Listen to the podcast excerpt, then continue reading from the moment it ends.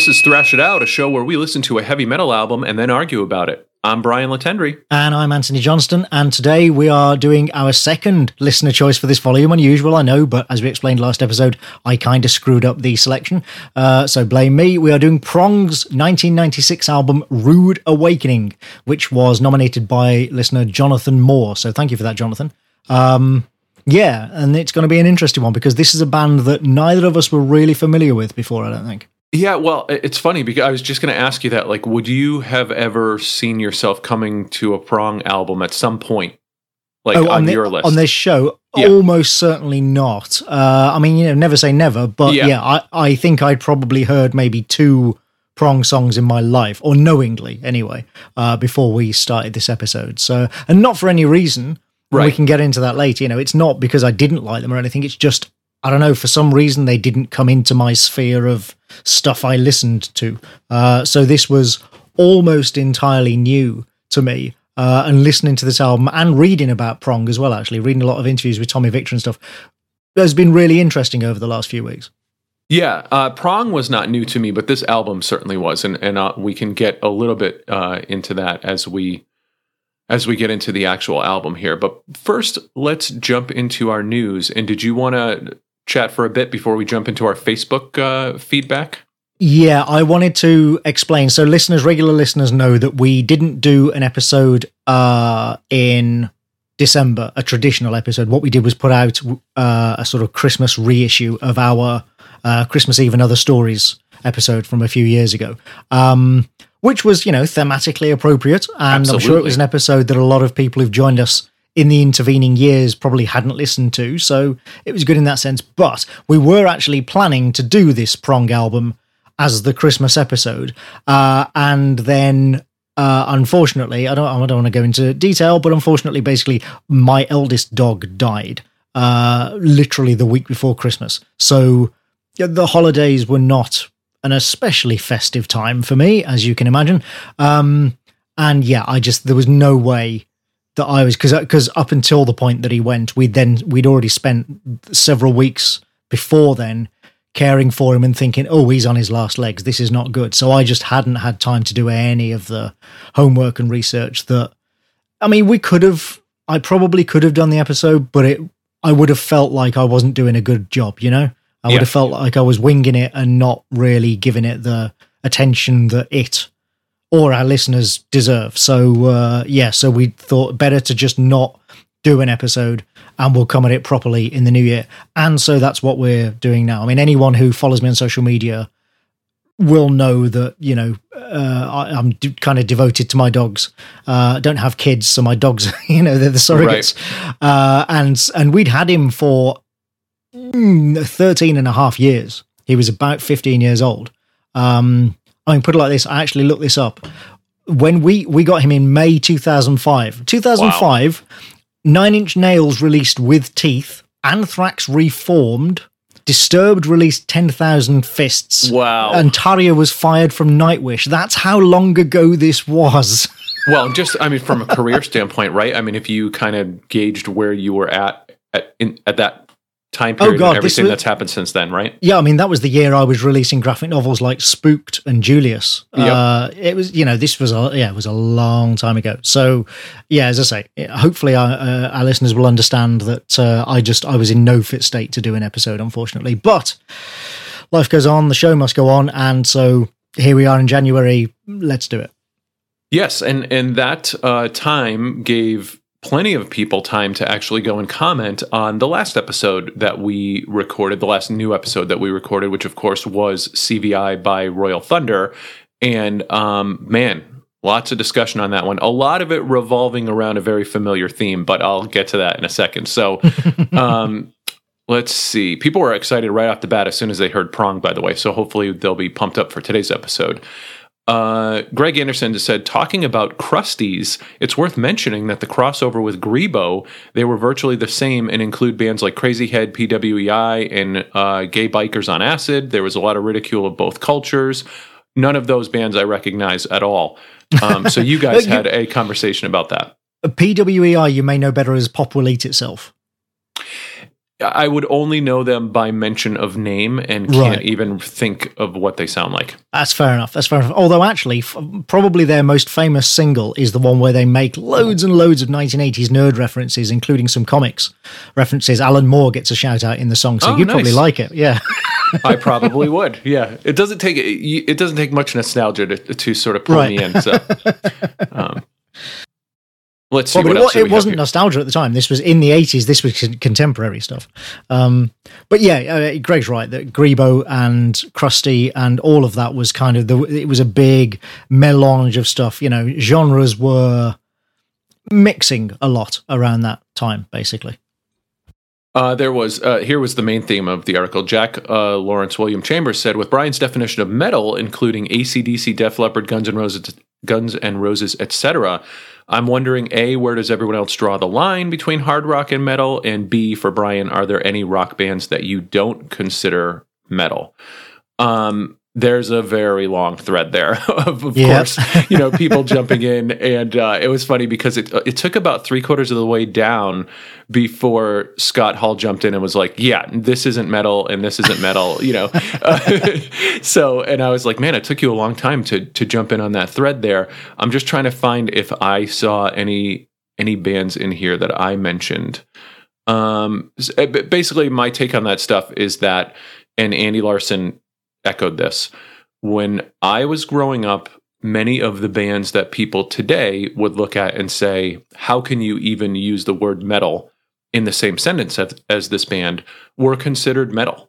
And it was the time that they came up in. Most of the hair metal bands that now people sort of scoff at, and it's kind of trendy to to you know call cheesy and things like that were absolutely considered metal at the time that motley crue we had that whole discussion about that yeah. um Well, I- Guns N' and- Roses.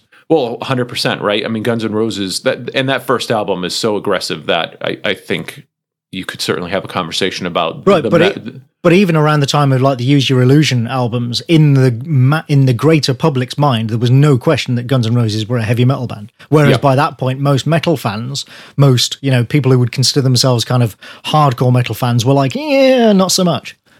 Yeah, and and uh, one of the things that we have talked about before as well is that for me, it's not only sort of the sonic experience, but it's the emotional experience when I think of the heaviness of a band and sort of what I consider metal. And I also feel like a lot of bands cross over that line and go back again. So, you Yeah, know, yeah. looking back Yeah, yeah. at what some of ACDC has done, um, you just mentioned Guns N' Roses, I, you know, even Stone Temple Pilots, you know, when you look at some of their earlier stuff, I feel like goes in that direction, but you could listen to a lot of their later stuff and it's very, you know, pop rocky and and stuff like that. So uh, there's a great discussion to be had there. I think what I loved most about that discussion is even I was mentioning Scott a second ago. You know, he was kind of jokingly jumping in there. I, everyone was very respectful, and it's always interesting to see where people have that discussion.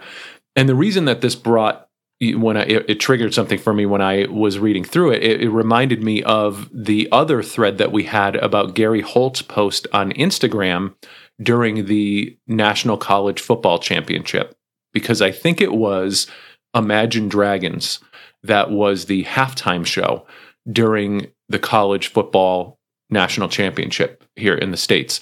Right. And in that game, Imagine Dragons was the band that was the halftime show.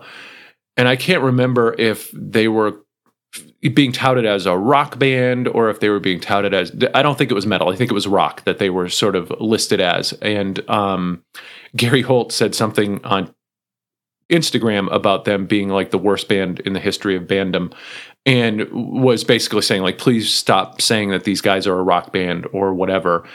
And we had a good discussion about that because I think where some of that frustration comes from for a guy who's playing in Slayer and is sort of the core of the band Exodus is that here in the States, the National College Football Championship, but more importantly, the Super Bowl halftime show is like. oh, they're held- enormous. Yeah. It's held up as this prime time, absolutely huge spot that as a band you could get to play one day, right? And forever there has been a feeling from certainly the metal community, but even like the hard rock community of like, it'd be really nice if we could get a band up there that meant anything to us and Yeah. you know as opposed to the constant stream of sort of safe pop acts and i want to say that aerosmith got put up there at one point in time but to me that didn't fill that Right, but- particular but- need But that's part of the issue, isn't it? Is that Sure. like that's as far as they'll go. Yeah, and to them, absolutely. they're like, okay, we've ticked the heavy metal box, and meanwhile we're all like, no, you haven't. Yep, and that is exactly my point. point, and I think that's exactly what Gary Holt was basically saying. Is that you know I could just I, I I had posted like I picture Gary Holt going out to get his paper in the morning, and his neighbor across the way saying, "Hey, did you see Imagine Dragons played the halftime show last night on the college football thing? You're in a rock band, huh? You must have been really happy about that. You guys are getting some recognition there."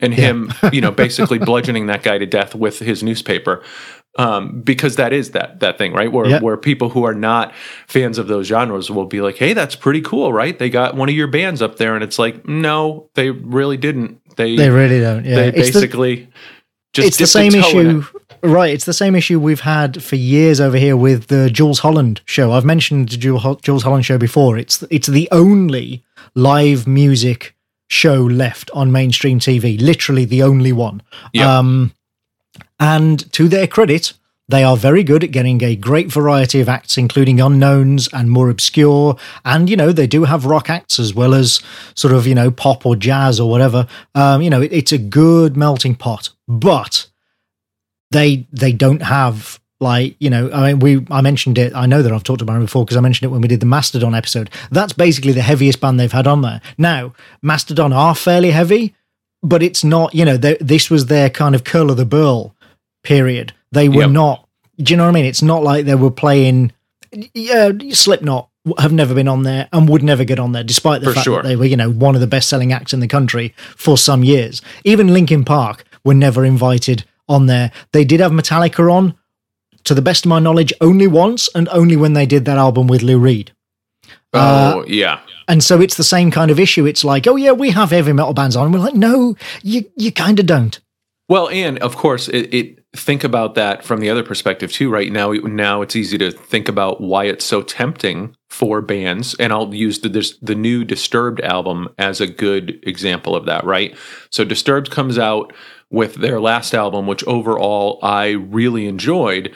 The song uh, "The Sound of Silence" goes to be on a, a humongous hit for them, right? Probably, m- maybe their biggest hit ever. I haven't seen what the numbers are on that, but certainly it sort of skyrocketed their mainstream acknowledgement because that song was getting played everywhere. So they come out with their new album this year. And lo and behold, isn't their new album a lot more leaning toward that kind of mainstreamy stuff? Oh, is it? I haven't heard it. traditional. I don't think you're going to Ah. want to go. Well, I'll be interested to hear what you what you have to say about that when you do finally give it a listen. But they definitely and and uh, David Draiman, right? Yeah. uh, leaned very heavily into that and basically said, "Yeah, we're we're going, uh, we're kind of taking it in a different direction on this album and and exploring some new stuff." And I think he, I don't want to put words in his mouth, but kind of acknowledged that new doors were opened for them because of that song off of the last album and the popularity that it got. And when you think about bands who are not as big as Metallica, who maybe have a hit that becomes a mainstream sort of thing, that pull to do music that will get you on these music shows or could get you a shot at being a halftime band or something like that, because it really is um, a line that is pretty firmly drawn of that stuff not getting acknowledged on wider platforms. Yeah, yeah, it is. Uh, well, and that actually kind of brings us back round in a way to Tommy Victor and Prong, because of course that happened to them with that song "Snap Your Finger, Snap Your Neck" from the Cleansing album, uh Uh-huh. which is you know the song that of theirs that everybody knows. Even I knew that one. Um, and uh, reading interviews with him and listening to him being interviewed as well, actually more recently, uh, in the sort of run up to this episode, his attitude seems to have been even at the time kind of like I have no idea why this is our most popular song, but you know, whatever, we're just going to keep on doing what we do rather than leaning into it. Uh, Right. And of course, actually kind of leaned away from it a little bit uh, and ended up getting dropped by the label. Absolutely, and we yeah we will definitely talk about that. Yeah. So just a couple more things on on uh, this particular album from Royal Thunder. Uh, let's see. Mike Stoner said, I knew nothing about this album or band. The first few tracks sounded great, and I thought, I'm going to have to buy this. But as it went on, the quality went down, and by the end, I'd changed my mind. Sounds like it would have made a brilliant EP. In this case, too much is definitely too much. So for him, kind of overstayed his wel- its welcome. Uh, Greg said, as I mentioned before on the podcast, I struggled to listen to this album. Uh, it's not the first time I've heard it. A sales rep at work recommended it to me a few years ago as he con- considered it a hard rock album and something I'd like. I struggled to listen to the album back then. Listening to it again, I still feel the same way. None of these songs needs to be more than five minutes long. Um, and he goes on to explain, like with uh, particular songs, which one, which ones could have been cut. Uh, Dave Richards said, I'm glad you guys did this album because it made me take a second look at the band. I first discovered Royal Thunder via their appearance with Two Minutes to Late Night. I must have listened to their later albums because the ones I grabbed sort of left me flat. This album, though, is exactly what I didn't know I wanted, which is music that sounds like Brody Dalle Pretty Of the- Dalle, yeah, yeah, yeah, yeah. of the punk band The Distillers and the late Spinnerette singing for early Black Sabbath. It's a hell of a listen, but I agree the front half is stronger than the back half, so this is something I'd have to be in the mood to listen to. But when that particular mood hits me, this is the perfect soundtrack for it. Yeah, talking Uh, about crossover bands, there's a certain breed of metal fan who really like the Distillers. I, I kind of liked them, but I was never big into them. Um, and I can see the comparisons there. I wouldn't have made it myself, but I, you know, someone else making the comparison, I can like, oh, okay, yeah, I can see where you would, you know, sonically slot these into a similar kind of uh, vein. Although Distillers were much more on the punk end of things. I would say that I'm just looking at the responses here. I would say that it was over half people enjoyed it. Um, there was definitely you know a good split in terms of people that couldn't get It really it. did split people. Yeah, yeah. but it also seems like even the folks that enjoyed it felt like it went on a little bit too long. Uh, CJ said, uh, I think I knew I was never going to get into this album. I reckon my chances of liking anything described as scuzzy, grungy, bluesy, groovy are about 500 to 1. uh, Andy said, Got to admit, this one took a listen or two to grow on me, but I really ended up liking it. Like Dave uh, says just above me, it's an album I didn't know I wanted. Uh, so he was in on that. Uh, Dave said, I enjoyed this album when it came out, but like Antony, I mentally switch off after Sleeping Witch. Uh, Melanie's vocals, though, he said, What a voice. Um, let's see what else. Uh, more talk about the classification of the record as potentially metal. Um, Yeah, you're always so. This this is you. It's like throwing a grenade into a crowded room. Like the genre arguments within metal, more than any other genre of music, I think, even more so than punk. Like if you, if somebody is you know hard to classify, Yep. uh, and and you raise that as an argument amongst a group of metal listeners, that conversation will go on and on and will, will never end. It's like Windows versus Macs, uh, you know, or like Vim versus Emacs in text editors. It's just it's one of those eternal arguments that has no resolution, will never end, but everybody has an opinion.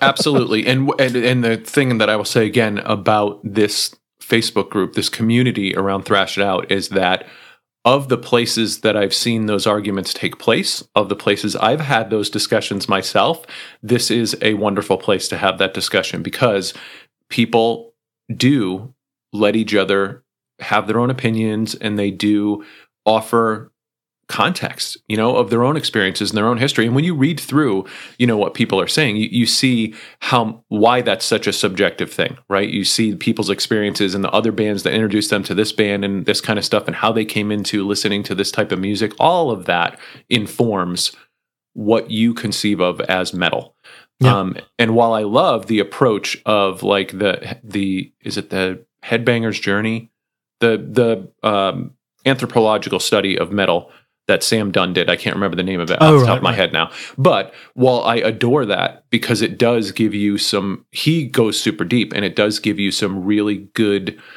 uh, sort of clusters to think about. I don't. I don't hold to all of those, you know, definitions. I have my own feel of sort of what fits and what doesn't. Uh, so I love those discussions and when they're creative and when they're civil and when they're sort of fun to dive into. But yeah, when they sort of turn into gates, that's where I struggle with that because you know for as we just said we can't even get someone on the freaking super bowl halftime show we should all be banding together Right. and figuring out like you know the the rock metal thing let's just let's just all get right in the middle there um, yeah, the the enemy of my enemy is my friend, and all for that. sure Um, I, I think some of it as well, and this is something that I've come to appreciate more in recent years, possibly really since starting doing this show, is uh, uh, one of the things I like, one of the reasons I love music is, you know, just in general, is because of the emotional effect it has. And Mhm. I am fascinated when music that has an effect on me doesn't have that same effect on other people, or vice versa. You know, music that other people find incredibly moving or, uh, you know, uh, emotional does very little for me. I find that fascinating because I'm really interested in, I don't know, just comparative experiences, I guess. That's why I love talking to you about this because we have Yep. such different approaches to metal. Um, and I think maybe because that's the show that we make, mm, that's the audience that we get. And so we have a community of people who are Yeah. also interested in other people. You know, yes, we all have our own tastes and opinions, and we're all going to think that we have the best taste, of course. that's Right. nat- that's natural. Um, but we're also all fascinated and interested by what other people's tastes are and how, as you say, how they got there. Why do you think this? That's really interesting to me. That's something that you know you don't get in a, in every community, uh, and I never take it for granted. No, me neither. And I think the, the other thing that this community sort of echoes, which this show has really uh, brought up for me as we've sort of done this, is that like anyone can say, I love music, right? I love music. I listen to music all the time. I love music. But if you really love music, don't, isn't there a part of you that wants to examine that and think about why and think about what what is the music you love why do you love it and, and this sort of self-reflective piece of it which for me has sort of meant like you know when i say oh, i'm a lifelong metalhead and i love rock and i love all this stuff and and i feel like uh the question i have to ask myself all the time is well do you because if you do and someone is coming to you and saying like dude you should listen to this this album such had such a tremendous effect on me like if i truly love music and I love this kind of music specifically, like, wouldn't I want to dig into that and see what it has to offer me? And that's where I love the fact that this isn't just me putting my picks out there or you putting your picks out there or us compromising and choosing an album together whether we're bringing the listeners in and they're giving us one like today that we probably would have never picked, or I'm listening to your pick or you're listening to my pick, like I'm constantly, or we're just going in the Facebook group, right, and seeing what people are listening to or what some of their favorite things are. I'm constantly having musical experiences put in front of me that I wouldn't even have known to seek out on my own, or maybe thought I knew about but never really examined deeply. And that's the thing that I love the most about this whole dynamic is that it has made me put my money where my mouth is in terms of do I really love music? I mean, do I really have that love affair with music where I want to not only examine the music itself but my relationship with it? And that's one of the things that I love most about this is it's constantly giving me an opportunity to examine that. And I'm obviously completely in agreement, but again, one of the things I love about our community is that people who don't have that inquisitiveness about their own tastes that's fine too you know nobody's Sure. gonna nobody's gonna say to them oh you're listening wrong you know or you're not a true fan or something I mean, you know, unless none- you're skipping around on tracks, that's where I draw the line. if you're skipping around on tracks and you can't listen through the whole album, at least you know my three listen rule. I I have a tough time with that. But yes, no, I I, I jest. You're hundred percent right. Like it it doesn't have to be that relationship for everyone. But then again.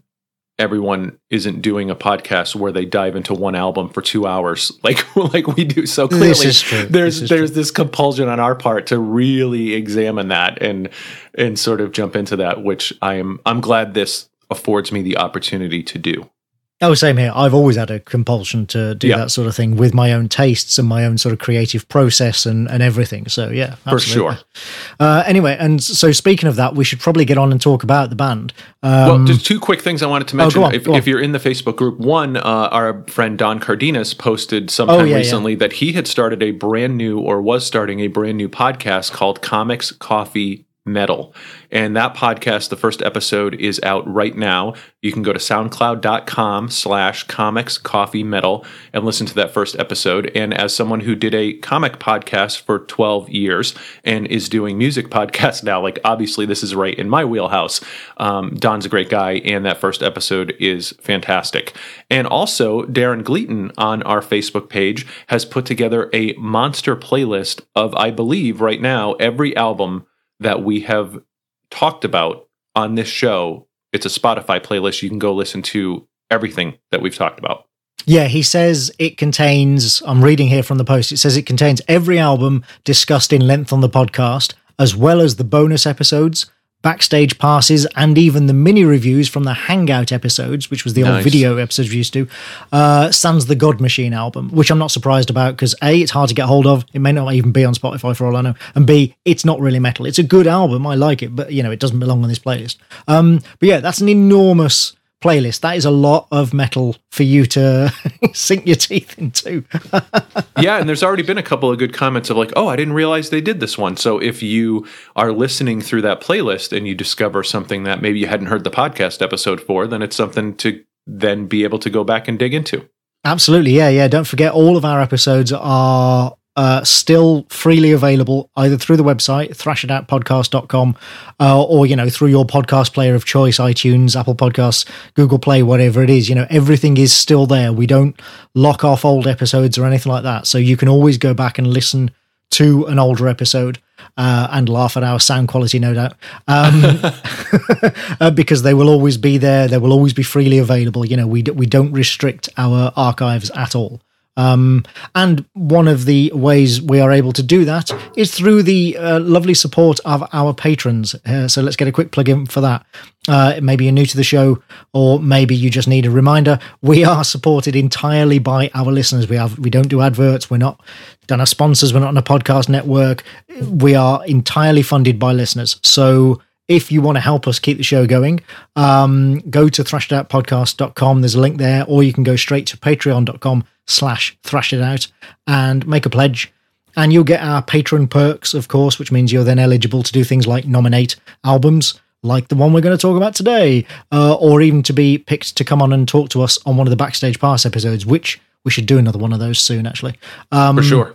so there's all that, but also it just helps us keep the show going, helps pay for our server costs, uh, you know, our domain registration costs, that sort of thing. Occasionally buys Brian a new microphone, you know, that sort of stuff. Um, so yeah, you know, uh, if you want to help support the show, go there, do that, and make a pledge, and we would be very grateful indeed. But in the meantime, yes, let's I say, let's. Uh, this was a listener choice. This was the second album chosen from the um, listener choice poll for this volume by, as I said, Jonathan Moore earlier. Uh, so thank you, Jonathan, for that. And yeah, so let's uh, talk a little bit about uh, some facts about Prong for people who, like me, perhaps weren't very familiar with them at all before this. They were formed years ago, 1986 I know. uh, which is crazy, by Tommy Victor, who's basically, you know, he is the band. He's the sole constant member, guitar and vocals. He was a sound guy. He ran the soundboard at CBGB's in New York. Um, and he formed the band with a guy called Mike Kirkland on bass, who was the doorman. at CBGB's. I know. Isn't that crazy? I think that's fantastic. Um, uh, after a couple of albums, uh, Ted Parsons, from who had been with Swans previously, also a New York band, obviously, joined as drummer.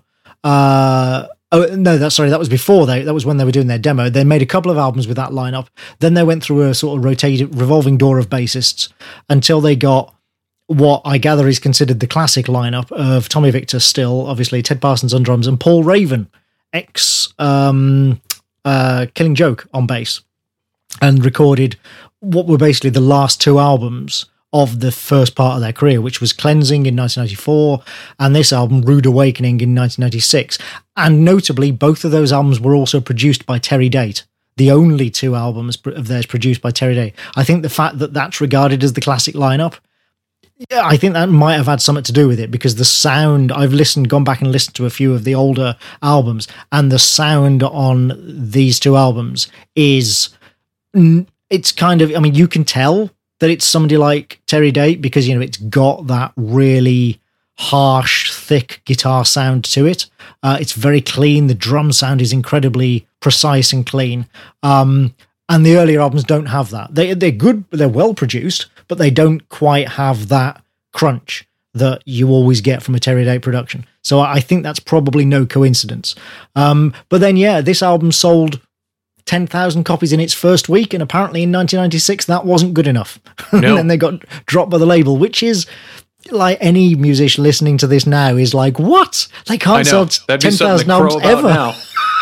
I know, right? um, what's interesting too is you mentioned how the, the those last two albums have sort of a different sound. For me, just in terms of my introduction to prong, they they certainly had appeared on Headbangers Ball before, and, and uh, Broken Peace, Snap Your Finger, Snap Your Neck were, are two classics that you know they talk about becoming staples of of the Headbangers Ball sort of uh, circuit. But for me, it was their uh, 1991 album, which was "Prove You Wrong."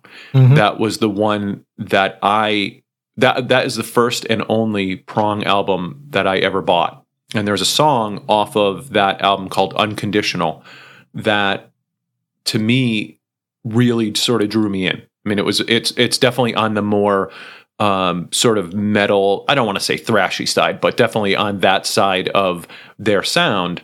And that one song, I was like, oh man, I got to pick that up. It had a really kind of uh, great groove to it, and that's what drew me to that. And the album overall, "Prove You Wrong," I felt at the time was kind of inconsistent, and so it wasn't one that I listened to constantly. But that was my prong experience. And outside of that album, really did not have a lot of frame of reference for them until doing this show.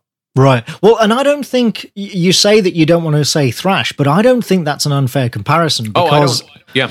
Yeah, like I say, I wasn't familiar with their earlier stuff uh, at all, but I went back and listened to a lot of Beg to Differ and it sounded like Puppets and Justice, that kind of era Metallica. Um, it even has a cover with by Pushead, for heaven's sake. But like, I mean, you can hear elements in that album of what they would become, especially the groove part. But it is mostly a straight up thrash album. Now, I didn't listen to Prove You Wrong, uh, other than the opening track, um, the title track, I should say. But that was only a year later. So, right. yeah, I'm, I'm going to guess that it's probably not. I can I can understand your reluctance, but I don't think it's necessarily an unfair thing to say. No, and if you put that sound in the context of like what Metallica was doing at the time, like there is definitely a sound overlap. You know what I mean? Yeah. Yeah, although sure. I, I, do find it interesting that, like, that, say that that debut was Beg to Differ was 1990, which of course was the year of the Black Album when yep. Metallica moved away from their traditional uh, latter day thrash sound. So it's interesting that Prong's debut was still kind of harkening back to that sound when a lot of metal bands were kind of starting to move away from it because of the success of the Black Album. And as we've discussed before, the onslaught of grunge that came in 91. Yep. Uh, what else have I got here? So, yeah, um, and then they reformed in 2002. Uh, basically, in between, after getting dropped by the label, Victor spent some years working with Glenn Danzig and yep. uh, Ministry uh, both of whom he has interesting things to say about in various interviews. oh, nice! I, I pulled a couple interview things, but that was not one of them. Oh yeah, yeah. There's I, I read like a range of interviews across a span of dates, including one where he's working with both of them and everything's fine, and then another one where he's no longer working with them and everything is not fine. yeah, decidedly not fine. Yeah. Um, although the one I think he's actually back with working with Danzig again now. I think you're the, correct the the main difference he between the two is that he's like uh, at least Danzig pays me. well, and I think it was I, I want to say it was like 2004 that he actually got to write for a Danzig album, which is something right. that it sounded like was kind of on his bucket list of working with that band. Which is understandable, yeah. yeah I mean, sure. you know, I, I'm not a huge Danzig fan, but if you are, then obviously, you know, that is a very tight circle. And so to be, it's a bit like Gary Holt with Slayer, isn't yep. it? Really, it's kind of like if that is your thing, you know, you would never dream that you would have the opportunity to actually take part in being an element of that thing. And so, yeah, like I say, not a huge Danzig fan myself, but I can understand that for him it must have been a huge thing, even to be invited to uh, to play and then write with Danzig. Yep. Incredible, for sure. Um, I do have a couple of interviews that I pulled quotes from, from one from 2002 and one from 2009. In 2002, uh, and I think this is something I saw come up in other conversations. Uh, this was an interview by Kinda Music, and it was an interview with Tommy Victor. And the, he was asked in other interviews, you've claimed that Prong has been an inspiration for lots of new metal bands. And his response was, I've never claimed that. It was the journalist who did that. The statement was always posed to me. And I'm like, if Prong hadn't done it, somebody else would have. He said it was just the natural progression of the way hard stuff was going.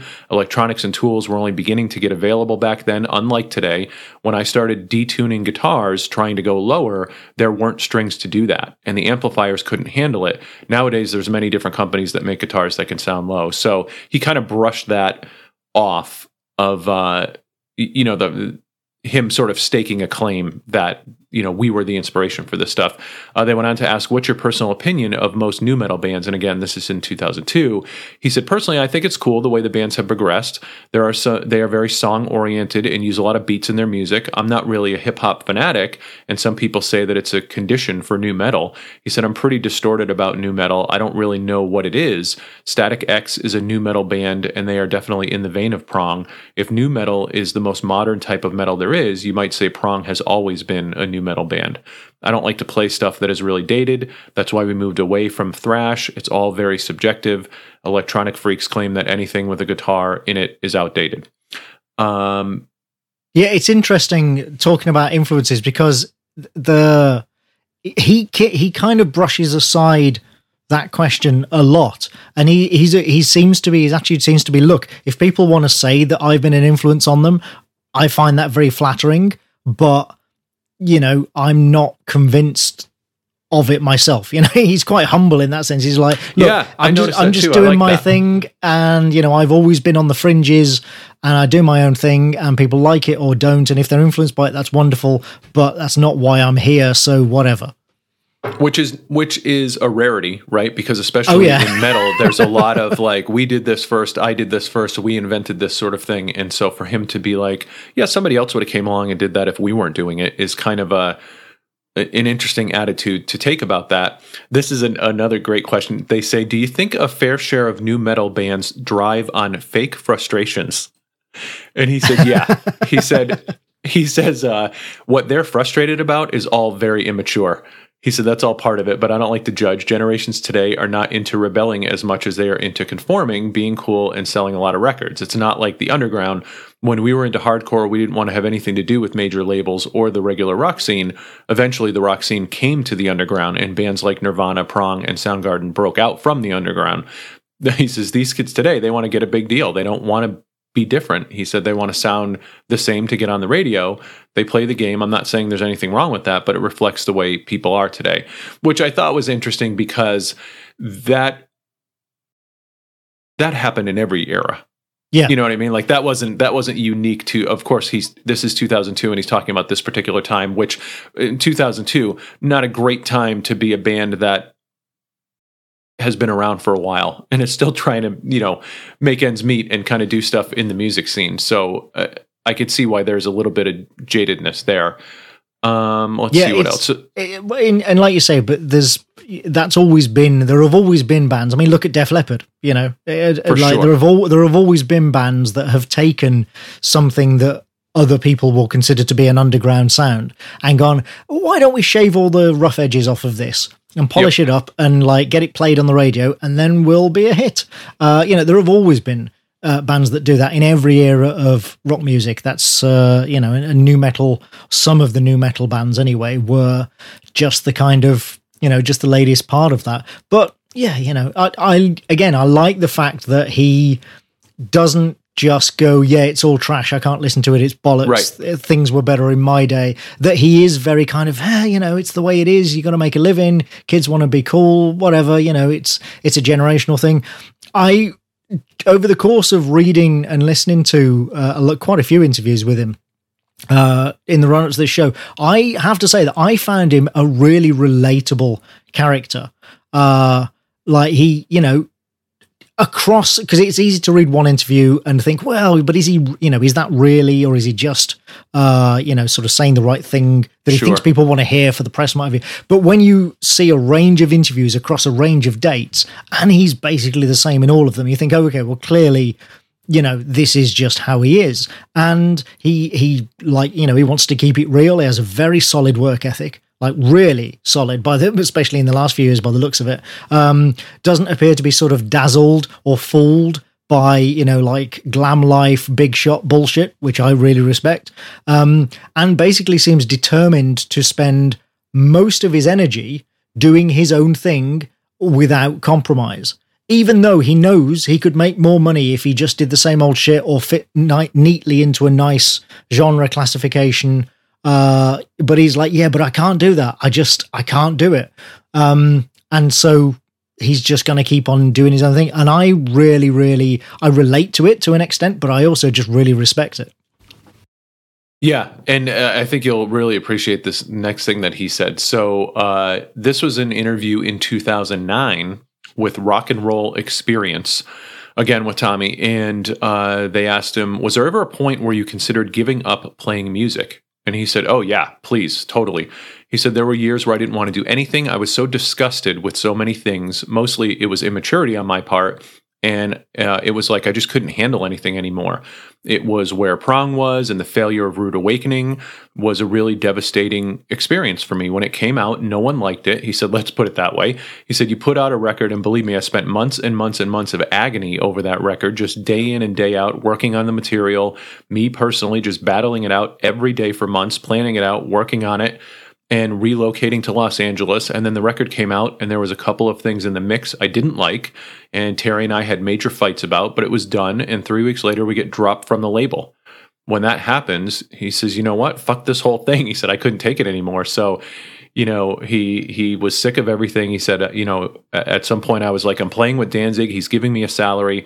I get a good chunk of change each week, and I'm going to go have a good time and fuck all of this." Then he said, after a year went by, and I was like, I didn't see any reason to build Prong back up. And it took like three years after all of that because I was just so disgusted. So clearly, the time after uh, Rude Awakening, when everything started to fall apart, was pretty dark time, and he kind of just was done with that. yeah Um, what I find interesting is that it was by by his own account at least it was a similar sort of disgust that actually brought him back and made him reform prong because he basically got tired of writing like half of a ministry album and getting no recognition for it and uh, got to and, and also having trouble getting paid apparently and got to a point where he was like you know what? Fuck this. I'm not writing any more riffs for anybody else. I'm Right. not giving anybody else my ideas. I'm just going to put them back into prong instead so it was a similar sort of disgust with the status quo that actually brought him back to releasing records again but in a much more mature fashion because it's interesting that you mentioned there that he said he spent months and months on this album, Rude Awakening. Uh, what he does now is record as quickly as possible. Yeah. Uh, he, he's become a big fan of recording as quickly as possible, using first takes wherever possible, not second guessing yourself and just getting the material out there, which I tend to agree most of the time, not always, but most of the time with most rock bands tends to result in a better, more exciting record. Yes, absolutely, totally agree. Um, he went on in that interview to say, you know, because someone mentioned, well, at the time you guys were getting a lot of airplay on Headbangers Ball, and you guys did have an established name. Basically, like talking about there, there, there was a, a place that you sort of had in the landscape. And he was just talking about management mistakes. He said, you know, I didn't even think we should have gone in and did Rude Awakening. I thought we should have continued touring for that record, uh, the record before it. And the label wanted us to go in and do a record. And we were like, fine. And then we had to pick the single for the record. There was major discussion about that. There were people complaining about the album cover. uh, he it just sounded like it was a complete slog to to get that album out. Um, and he thought it was all very rushed, and that sort of led to his disgust with what was going on. And at one point, the interviewer says to, him, uh, "You know, it's funny. Have you seen the Anvil movie?" And he says, "No. The reason is I've heard enough about the concept, and I don't want to watch it because I live that shit." He said, "Why would I watch a movie that's my life?" um, so just to give you an idea of sort of where he sort of how the the road that he feels like Prong has been on, it's similar to that of Anvil, like this band that was there and was around. And this kind of goes to the whole respect your elders theme right? That that yep, is my sort yep. of theme for this season of you know th- this band that has contributed a lot to the musical landscape to the point where some people point at them and say they were extremely influential on like new metal. And you know there was a time there was a point in time where they no one would give him the time of day you know and he was so disgusted with what the music scene was looking like that he walked away from it because it just they just never got that big break they just yeah. never had that one thing that sort of skyrocketed them or or whatever and that's got to be immensely frustrating when you see bands all around you which is a story a lot of bands can tell obviously oh, yeah, where you're yeah, seeing you know bands all around you that are just getting these deals and getting on these huge tours and all this kind of stuff. It's just uh, it's just interesting how some of those bands fall through the cracks. And you can point it in every era and genre. You can look at hair metal bands that didn't that were on Sunset Strip the same time as everybody else and didn't get that record deal. You can look at you know bands like Exodus who certainly have their place in the landscape, but just missed that window to yep. be you know considered you know, part of that group. Maybe it would have been the big five. Who knows? Uh, Testament you could throw in there as well. But there's, uh, you know, Prong, I think to a greater degree, didn't get their time in the spotlight. It certainly sounds like it. And by the way, he's a huge fan of Testament. They've toured with Testament several times. Uh, and whenever anybody mentions Testament in an interview with him, he sings their praises to the heavens. He's like, as far as I'm concerned, they're the greatest thrash band in the world. Um, so, you know, good on him there. The only ding against him is that he's apparently a New York Jets fan, but you know, nobody's perfect. Oh. mm. But but I do like one of the hey, things. he's I, not a Patriots fan, buddy. Oh god, one of the things I like about him uh, that comes across at, at, any rate is that he does have that real New York "fuck you" attitude of yeah. like, you know, I'm just uh, pick, gonna pick myself up and carry on and fuck everyone because I'm just doing my own thing, and if you don't like it, too fucking bad. I really yep. like that. Yep, agreed. All right, so let's get into the album then. Let's uh, do it. Da, da, da, so, released in 1996, 13 songs, 46 minutes. So, doesn't outstay its welcome. Uh, you know, not a bad number of songs, not a bad uh, run length. Produced by Terry Date, as I mentioned before, uh, which explains a lot of how it sounds.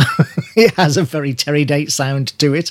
Um, and yeah, you know, was considered a flop at the time, despite selling 10,000 in its first week, which I just, I can't get over that, man. Like, I know, man. I know people who run record labels, who run indie record labels now. They, 10,000 units, that's beyond their wildest dreams. Yep. you know, well, for lifetime sales, that we grew up listening week. to. Yeah, we see bands all the time that we grew up listening to that are still out there doing stuff today, and their new album comes out and they don't sell anywhere near that in the first week. Right. They sell like if they sell a thousand, they're overjoyed. Yeah. And I, I mean, you know, people listening may not realize that. Seriously, if you release, especially a rock album, if you release an album now and it sells a thousand copies in its first week, you are over the fucking moon. You are holy cow, what a great success. Uh, it's it's absurd. I mean, you know, the the number of sale units these days compared to the heyday, you know, of the nineties is just it, it's hard to believe that sales have dropped really quite that much, but they really have. It's amazing. Yep.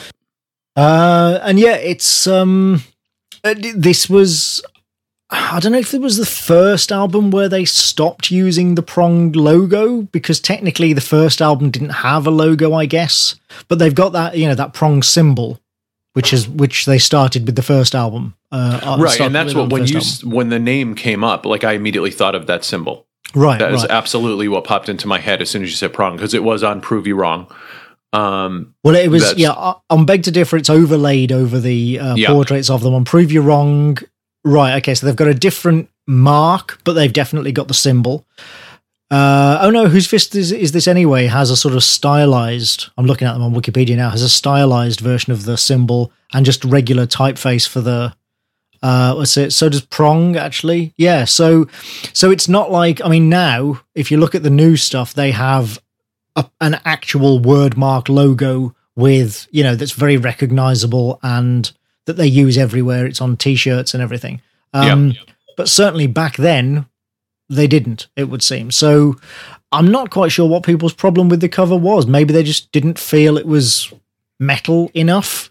But right. you know, mid mid nineties, there was a lot of record labels were trying to do that. Let's make a you know, let's give our rock acts a cover that doesn't turn people off that right. looks a bit more mainstream. Uh, and this certainly does look that. So maybe that was the issue people had with it. I was going to ask you actually, uh, because you're much better at this research, Lark, than me. Did you find any contemporary reviews of this album? Because I only found one or two, and they were really kind of short and perfunctory.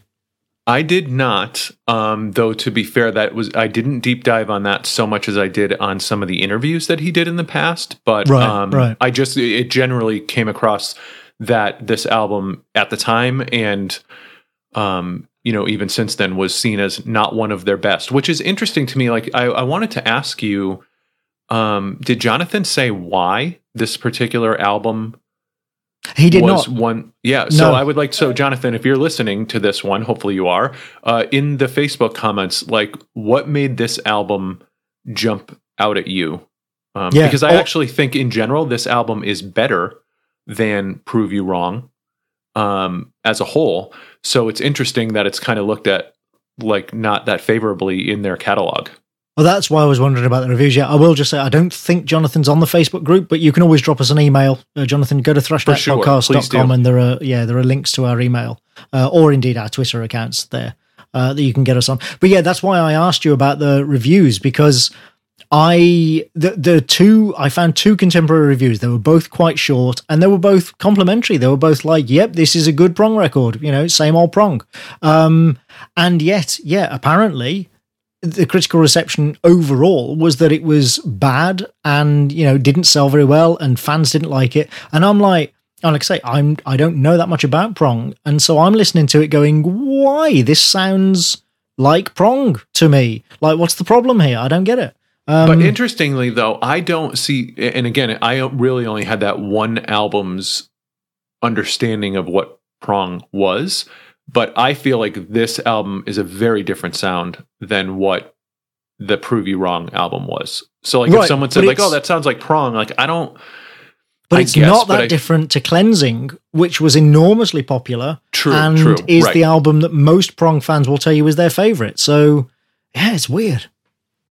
I don't know. I don't get it. It's all uh, it's it, that whole sign of the times thing, right? Where you you know, it's just like to to be there when the album's out and see what the what the sort of general consensus is about something, and then to go back years later uh, when you have the luxury of seeing like their entire discography sort of laid out and sort of right, what came right. before and what came after. It's like it's uh, it's just such a different dynamic. Right, well, and I have seen several sort of retrospective comments on this album where people have actually been really complimentary about it and said, "Oh no, this yeah. was a this was a great album to go out on." So yeah, I don't know. I also just wanted to uh, say just a quick rewind back to what we were talking about earlier. You said "Sign of the Times." That reminded me. I wanted to say, talking about the Super Bowl halftime show. Most of the time they're rubbish, but if anybody didn't see the Prince Super Bowl halftime oh, show yeah. about ten years ago, go and find that online because that was kind of amazing. That was pretty special. Playing in the pouring rain, and the man did not put a foot wrong. He was amazing. But anyway, moving on. Uh, yeah, I mean, which is uh, basically what you would expect from Prince. Oh, you know, sure, sure. But even so, just constantly delivered. Yeah.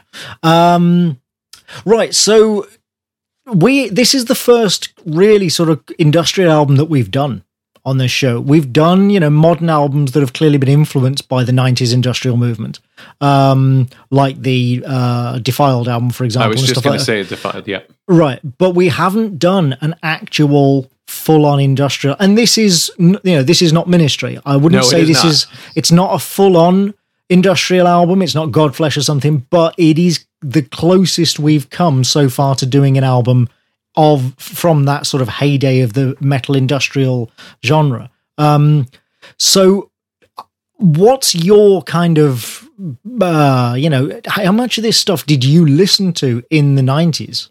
Um, not a ton. You know, uh, just in general, I I would say the 90s would be a period of time where I really dialed my listening down to the bands that I knew that I already liked. You know right. what I mean? As opposed to like really discovering anything new. I had a very knee jerk reaction to the whole grunge movement. Um, industrial ministry is probably the one band because I had a roommate in college. I was in college from 92 to 96. And I had a roommate who was very into ministry. So I heard a lot of ministry and we had a gigantic like sound setup in our in our place. So I listened to a lot of ministry. But outside of, of that, the, stereo was like half the size of the room. for the love of Pete, like it was, it was something you'd have in the PA system at an actual concert, yeah. and that's what we had. Um, so yeah, I would say that I'm just trying to think of the bands I was even listening to at that time. Alice in Chains is probably the one band I, I listened to just in terms of that. Uh, few years of music. Like I did listen to some Pearl Jam, early Pearl Jam. Uh, Alice in Chains was the one band out of that time period. Uh, one of Soundgarden's albums that I listened to. Um, not a lot of industrial stuff. I really kind of honed back in on what I had already liked. Whereas during the mid to late '80s, I was literally buying every new album that came out every week because right, I was working yeah. at a grocery store. There was a music store in the same plaza, and it, I was just scooping up everything. But when things changed, I kind of retreated a little bit into what I already knew. So yeah, I didn't have a lot. I didn't have a lot of experience with this particular kind of music. Um, so you weren't listening to KMFDM or no. a lot of Nine Inch Nails or Misery Loves Co. or you know that that kind of uh, Cubanate bands like that. You you just weren't into that scene at all, really. I had one Nine Inch Nails album, and I can't even remember what the name of it was. Surely Downward Spiral. Surely it was the Downward Spiral. Yeah, yes, that's the one everybody correct. has. It's their, it's, exactly. their, it's their brothers in arms. It's it's their Although black the album. one before it had uh, had like a hole, right? It was the album before that. Broken, yeah, yeah. Yes, that I also one of my roommates had Broken, so we did listen to to Broken quite a bit. But yeah, so as you can see, very patchwork uh, understanding of that genre and that time period. Right. I was a bit more into it, uh, partly because I had friends like you who were really into it, uh, but they but I had a lot of friends who were into it, and they really, really were into it. So I got exposed to a lot of uh, that kind of stuff, bands like KMFDM and what have you, uh, through those guys. Um, mm-hmm. I wasn't a huge listener of it myself, but I I liked it just fine. Uh, I would happily, you know, listen to it in the club or yeah, on my friend's stereos or whatever. Um, and the club aspect actually is something I wanted to mention because for listeners who aren't maybe familiar with that era, the repetition uh, was a thing uh, in that it was kind of new. I mean, not so much by 96, admittedly, but when Ministry started doing their songs that are literally two chords uh, and just repeated 96 times and whatever, you know, th- that was actually new at the time. That was quite innovative. And so uh, that may sound a bit weird, you know, to, to modern ears sure. if we have like younger listeners who weren't around in that period. But one of the things to remember is that a lot of this music was meant to be heard meant to be moved to, meant to be heard in a club or at a gig or at a festival. You know, it was meant to be sort of stuff that you absorbed in a group while you're dancing. Um, and the repetition is very good for that. When you're sat listening to it on headphones and kind of being a muso about it and stroking your beard, you know, the repetition can get can get to you a little sometimes, and it did on this album for me. But then I took a step back and thought, well, well, hang on a second though, because some of the stuff that I've got on my shelf, some of my favorite music for from this sure. era, actually is quite repetitive. But it's because I became familiar with it by hearing it in clubs where you want that repetition because you're throwing yourself around the dance floor or whatever. Um, a good comparison. And I would just to Go jump on, on. that, not to interrupt you, but I would also say like that uh, is a criticism that often gets thrown at like hair metal, right? Is that the structure of the songs, lots of repeated anthemic choruses, but then you realize when all these bands were kind of coming up on the Sunset Strip and playing to live crowds every night, that was how you built your songs because Yep. that's what you wanted. You wanted this anthemic chorus that the audience would shout and throw their fists in the air and things like that. And so if you didn't have that context and you were just looking at that music, it's very easy to be like, yeah, super repetitive, super hooky, you know, but it well, was- and it- also that predictable song structure to an extent Uh-huh. as well, because when you're playing, the, you know, the clubs where people may not actually have come to listen to you, and you're just playing to people who are there anyway, you don't necessarily want to be too creative with your song structure because then it's harder for people to get into it. Which makes me think about a whole separate topic that we can certainly save for another day, but just like the way just thinking about that, right? Where there was a time where it was the live act that kind of built your sound that would Yep. then try to be captured on a record, whereas in uh, other times it's the exact opposite, where you're building a sound in the studio that they, you're then trying to capture live. You know, Yeah. and, and how different those two approaches are to how a band's sound is built.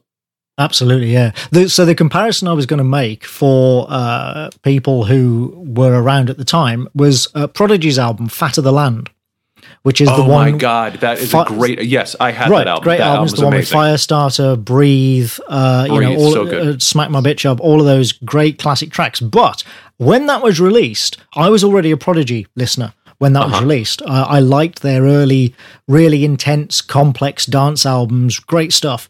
Um, but when Fat of the Land was released, there was quite a bit of pushback initially from A, from the rock crowd, because there were guitars in it, and they were saying, wait a second, you're encroaching in our territory. From the dance crowd, because there were guitars in it, and they were saying, what are you doing putting guitars on a dance album? And also from Prodigy, existing Prodigy fans who were like, wait a second, this is really dumbed down. Like, you know, oh my God, you've dumbed down the Prodigy. Where is the sort of detailed and complex dance stuff that we were used to? And uh, Liam from the Prodigy said, no, but we wanted to make an album that could be played live, or rather, that was designed to be played live. And I was really skeptical of that at first until I started listening to the hearing the songs in clubs and at gigs and at festivals and going, oh yeah, actually these really, really work. They are stripped down, they are really basic compared to the older tracks, but they really work in that context. And so like I say, that's just kind of for people who weren't around or weren't into the industrial movement at the time. Just remember that that was, you know, the club was king at the time, certainly, and even Totally. live music, and you know, was a bigger thing. I think not a bigger thing than it is now, but a bigger thing in terms of support. That was what drove sales of the album. You went on tour to sell the album, whereas these days you go on tour to make your money. yeah, yeah. Nowadays you go on tour to stay alive. Yeah, right? Yeah, yeah. Um, Um, but yeah, so just- that's a yeah. fascinating discussion. Yeah. that- so it's I find it an interesting part of like the way the music business has changed and the way that tastes and styles have changed and stuff. So yeah, I just wanted to give a bit of context for people who weren't into that movement around that time. Yep. So that aside, let's get into the album tracks then. So track 1, the opening track is Controller.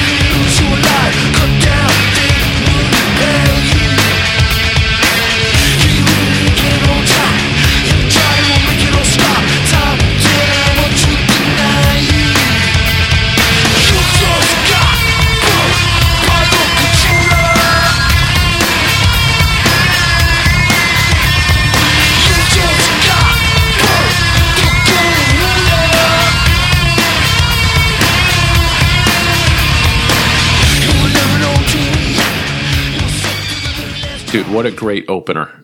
Isn't it? isn't it? I feel like it's a perfect opener. It's it's got the hook. It's heavy. It's catchy. Um, my sort of gut instinct was to say that it's my favorite song on the album, but I think there's one that that I like a, a, little bit better. But it is a fantastic opener. Like it gives you, I think in many ways, it gives you the best of the elements that you're going to hear on this album.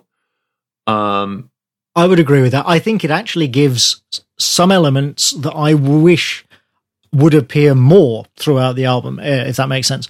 Um, the the opening riff immediately made me think of Chaos AD. You know, oh my god, yes. Refuse, yep. resist. Like yep. it, I was like, oh wow, that's you know. I mean, I don't know if that's deliberate or not, but it just really put me in mind of Chaos AD. Um, one of the things I like uh, about this track, I mean, it is a great riff and it's you know it's a good, tight, well constructed track. But one of the things I like about it are Victor's vocals, which can be a bit thin in places on the album, but here they're great. And one of the things that makes them great for me is he employs a really percussive style to his vocals. Like his vocals are kind of the rhythm of them matches the rhythm of the song. Uh, as yes. if they're an extra layer of percussion. And yep. that really works for me. And I, I say that's an element thing that he does throughout the album, but I wish he did it more in some places because I think it suits his voice. He doesn't have the strongest voice in the world. Um, you know, which is fine. It's metal. You don't need to be, you know, an opera singer or whatever, but he, he doesn't have the strongest voice. And so I think singing in that style helps, you know, just helps the songs and helps his voice sound better. But you're right. It's a great opener and really sets the tone for the rest of the album. And I mean that whole like rolling bass line with guitar accents over the top of it, sort of thing. It, it is kind of the sound on this album, right? So you definitely yeah. get that. You know, um, I think it as we talk about openers a lot, it, it does give you a good sort of map for what you're going to hear on the rest of the album to to varying degrees, and sometimes not as well executed. You know. Yeah, yeah. Well, including as well the um, the wailing discordant guitar, which is see, I, I really like that. I I'll, in my head I call it like the siren effect, but it's that sort of you yeah. know siren madness, um, you know, sort of uh, anxiety laden notes. Yeah, yeah. Well, he's clearly a fan of it because he does it yeah. on several tracks. Yes, he does. Uh, as well as like, I mean, this one I don't think has any pinch harmonics, but he's also clearly a fan of those as well. Uh-huh. Um, uh, but yeah, again, it's it's really effective. It's it's weird in the there are a few tracks, and I'll mention a couple of others where he does this, where the chorus is actually it like most songs, the verse is fairly flat. And then you rise up for the chorus, and the chorus is louder, and it rises up in tone, and it's like you know, and you might double track the vocals and stuff. And there are several tracks here, including this one, where it's the opposite and the chorus actually goes down and it's quieter and it has less instrumentation yep. and he doesn't double track the vocals uh, and it even goes down in in tone you know drops an octave or something or half an octave um, and that's unusual. Like i say that's not how most songs go. So it really makes it stand when it's done well it really works and makes it stand out. And it th- this is one of the tracks that does it by having that discordant guitar rather than big massive chords underneath it. Um, right, and especially when your main riff is big, massive chords, yeah, and so it's got that nice, you know, it's almost like the chorus is the catch your breath moment, and then it's boom. Right. Yeah, it's uh, it is say it is unusual. It also uh, puts me in mind of something I read. Somebody asked him about being a three piece, um, and he said that it just kind of worked out that way but now he's gotten to really like it. And they did actually try having two guitarists at yeah. one point, and he said it was just a mess. To him, it sounded like it was just kind of like sludgy and a mess, and not at all what he wanted the sound of the band to be. Whereas being a three piece means you have to be really, really on the money. You know, you have to be tight and precise, uh, and really sort of every instrument gets its own place in the song. Um, right, and because again, there's nowhere to hide. Right, exactly. I think we've mentioned that before. Yeah, but it also means, like, I say, even you know, when you're in the studio, you can multi-track. So he still could have put those big chords underneath yep. this chorus, even while he's playing that wailing guitar bit, but didn't. Uh, possibly because he wanted to be able to reproduce it live. Possibly just because why not let the bass shine for a bit? And it's it's, it's an interesting choice. Agreed. All right, so track two uh, after that blinding opener is Caprice.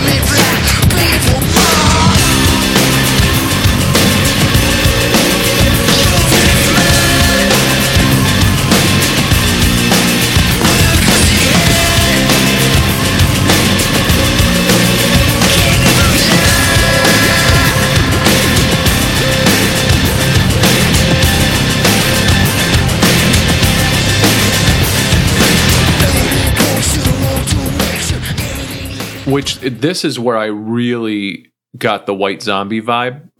Oh, right. Like I feel like a lot of this album is very White Zombie, and I actually feel like his vocals many times lean into a Rob Zombie um sort of sound for me. Because other than that, like I I think there's not many vocalists that sound like him or Rob Zombie. And so for me, like there's a Venn diagram there of where the two of them kind of overlap a little bit. And and because this has almost like a disco-y, groovy synth, you know, feel to it, I, I in my head I was calling it industrial disco.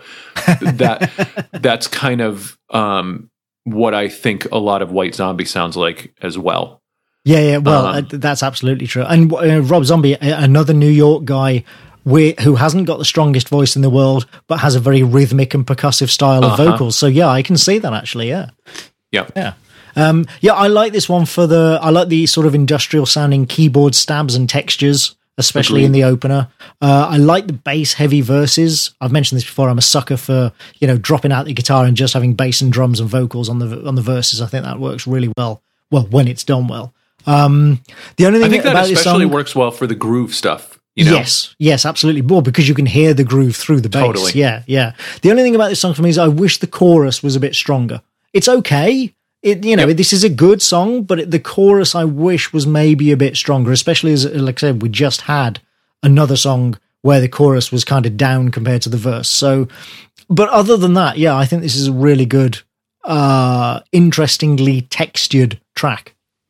Well, and at two minutes and 47 seconds, like it is over before you know it. Right. Well, and there's a lot of tracks like that on this album, isn't yep. there? You know, it's uh, again, none of these tracks outstay their welcome. Uh, you know, you can. I mean, later there's one or two tracks that maybe I think you probably could have lost without losing too much, um, but none of them as individual tracks are right. you know too long, or you think, oh God, you know, get over, get it over with and move on already. Because yeah, barely any of them are over four minutes. I think even.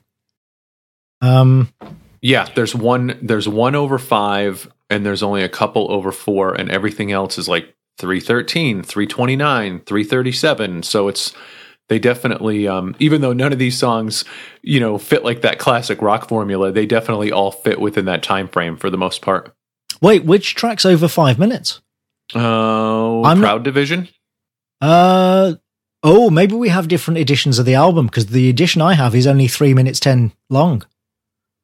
That track. Really? Yeah. Interesting. Huh. Okay. Uh, anyway, um, yeah. So uh, there's three tracks above four minutes, and the rest are all under four minutes, and yeah, and even a couple under three minutes. So it's yeah, as, as we said, like none of these tracks really kind of uh, outstay their welcome or go on too long, uh, which is quite a contrast to the previous album that we covered. yeah, for sure. Uh, yeah, it's kind of a nice palate cleanser for sure. It certainly is. Yeah, yeah. Track three, then Rude Awakening, the title track.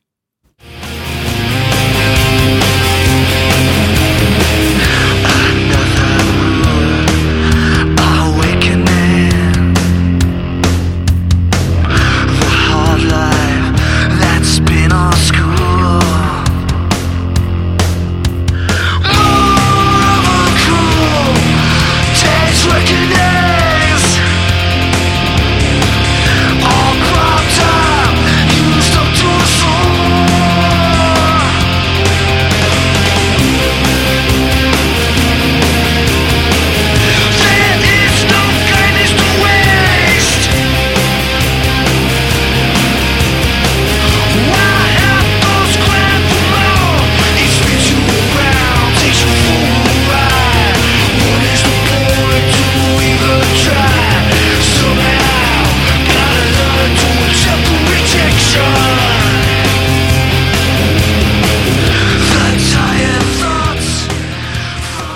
Probably my favorite song on it. This is the one that I was going back and forth between this one and Controller as far as my favorite song on the album. But I think because this song is a little bit more melodic, I like it a little bit better. Um, it has this sort of hypnotic groove to it that I really like. Uh, the guitars are very, and uh, throughout the album, I feel like the guitars sound really open and raw. Um, but this song has a little bit of the cult in it, which I think also gives it a little extra flavor, a little bit of Billy Duffy Oh, sort of cult uh, feel to it, um, both in the guitars and in the percussion that I um, feel like for me just elevates it a little bit more over Controller as far as my favorite song on the album. I really like this song.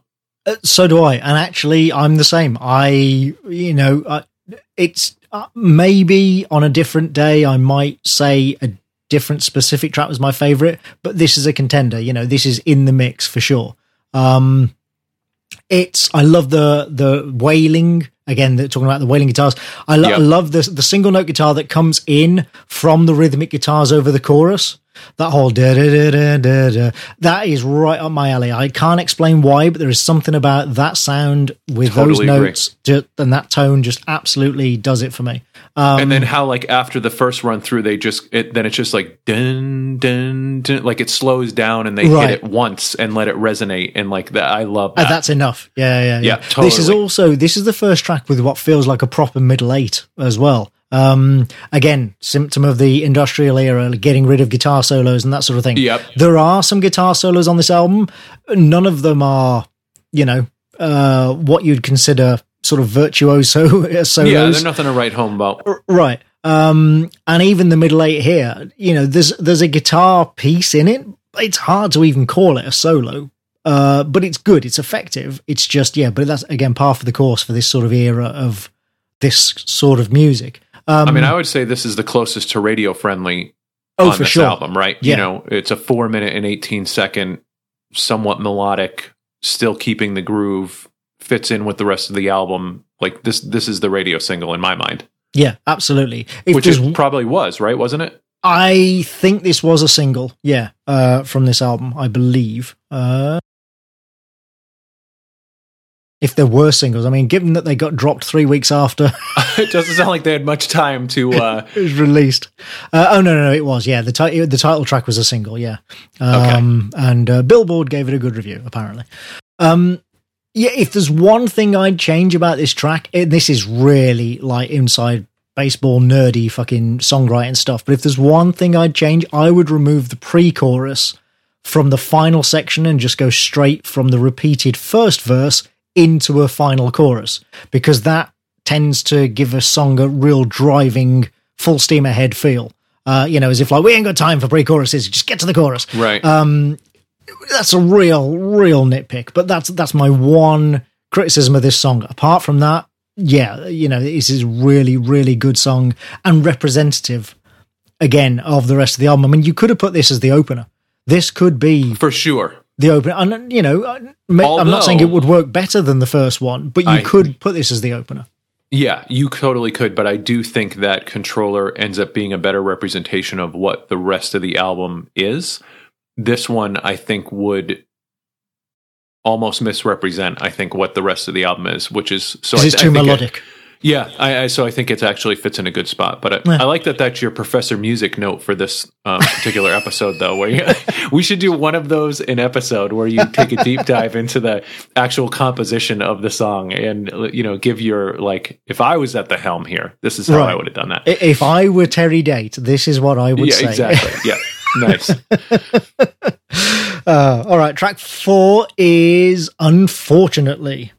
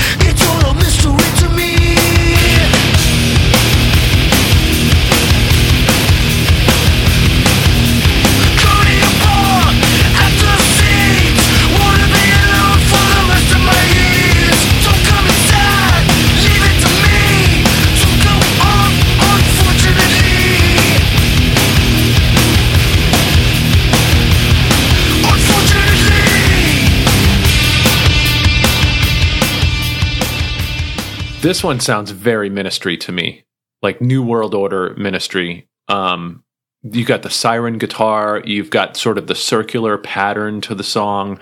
Um, I like how the there are parts of the guitar that are just sort of muted in the background. You can almost barely hear them, Mhm. and then they come smashing up to the foreground like a second later. Yeah, I think the uh, part of the reason that this has a ministry feel to it is because the um, most of the riff and chorus are built around semitones, uh, and ministry pretty much built their entire career off of semitones. Um, if you listen to uh, New World Order, in fact, that whole riff, that dun, dun, dun, dun, dun, dun, that's just Yep. se- it's, it's all semitones. Um, uh, and it works. I'm not knocking it. It's brilliant. It's a great track. But I think so. It's very easy when you hear something like this that has a similar tonal pattern to it for it to remind you of Ministry, especially again in this uh, genre. I love the pinch harmonics. They sound very Dimebag to me hmm which again, that's probably Terry Date's influence. Um, I love that the we haven't talked much about the lyrics, and his lyrics are very interesting because they're very personal. Uh, you know, they're kind of, I mean, they're not.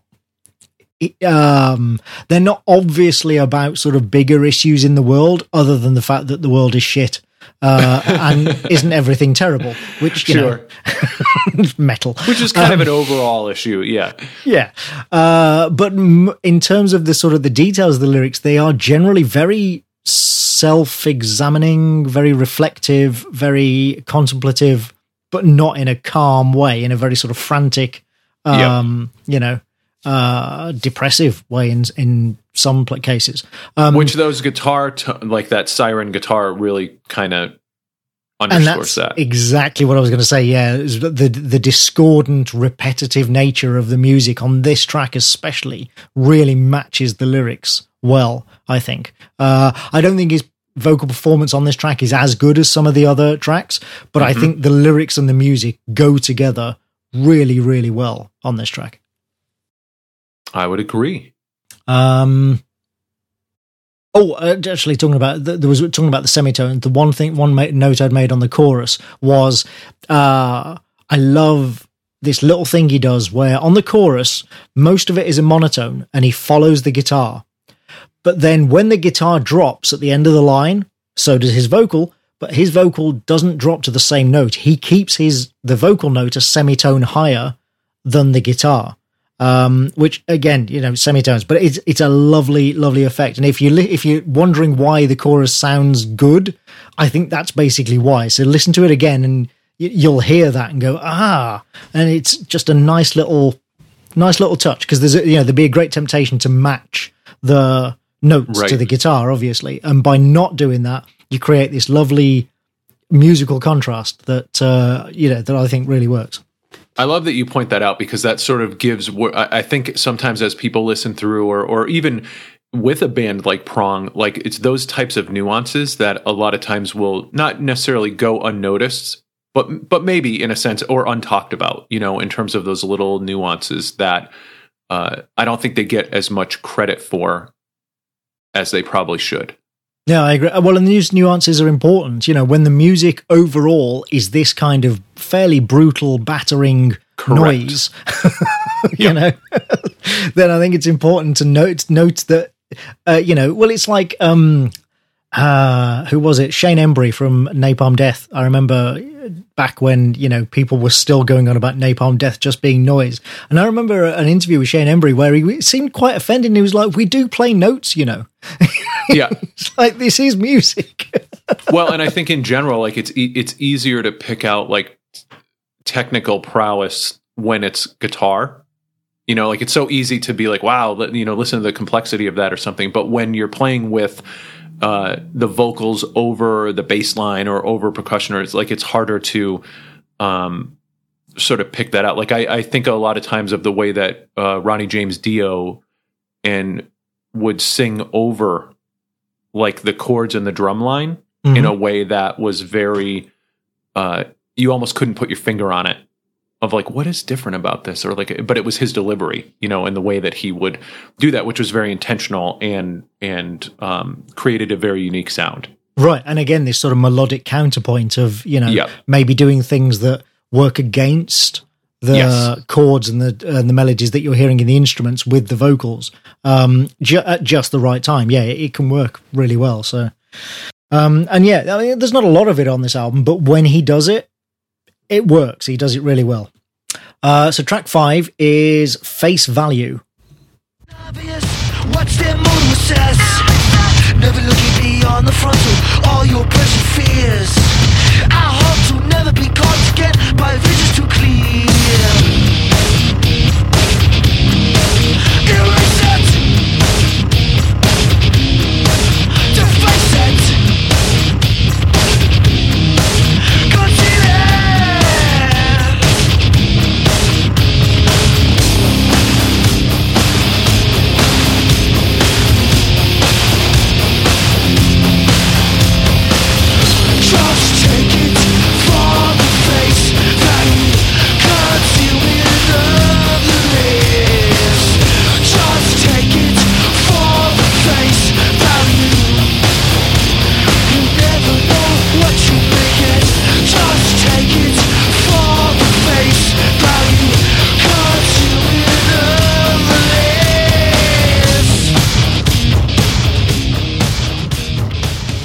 Which I another song I really like. I love how thick the bass line is and how like grungy and dirty the guitars are. It, it's it almost sounds like a similar line to Rude Awakening, almost like a slower version of Rude Awakening until All the choppy sort of echo effects come in.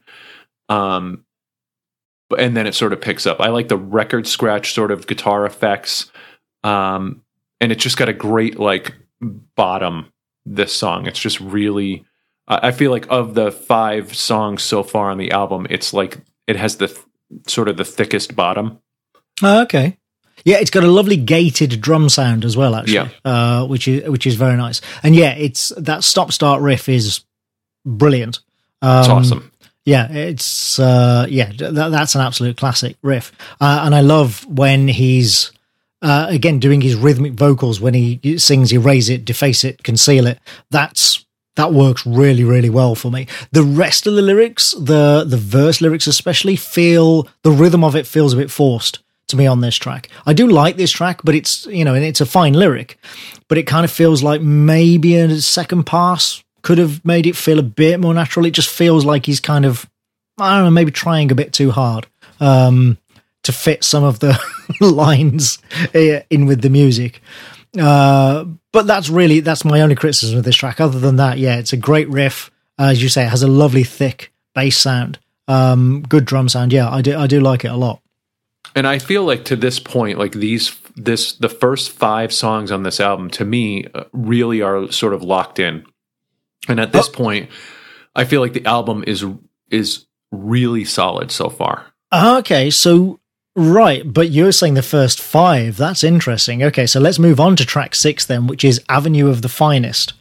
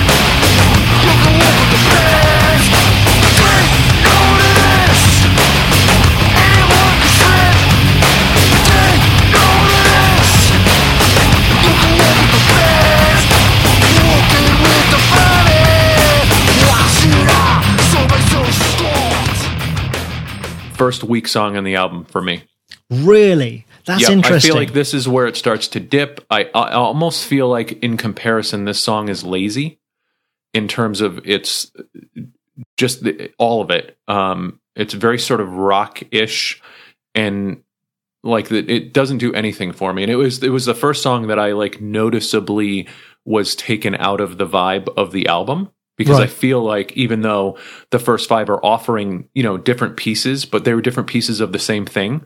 And I just felt like it had a really good, solid foundation up to song five. And this was the one where I felt like it took its foot off the gas pedal in terms of the momentum that the album had going. That's really interesting because I feel the same way about the next track. well, I also kind of feel the same way about the next track. I Well, no, feel like but- six, seven is where we start to falter. Right, but what I mean is, but I would have said the first six. I think basically, I think the first three tracks on this album are like almost untouchable, just fantastic. Yep, agree. Uh, tracks, and then the fir- the next three to make the first six, in my opinion, are still, you know, that is a great selection of six tracks where it's really front loaded this album i think and those six tracks are a really really great opener and then it's track seven for me where things start to falter but for you it starts here that's interesting Yep. but especially because I feel like this is one of the most traditionally metal tracks on the album.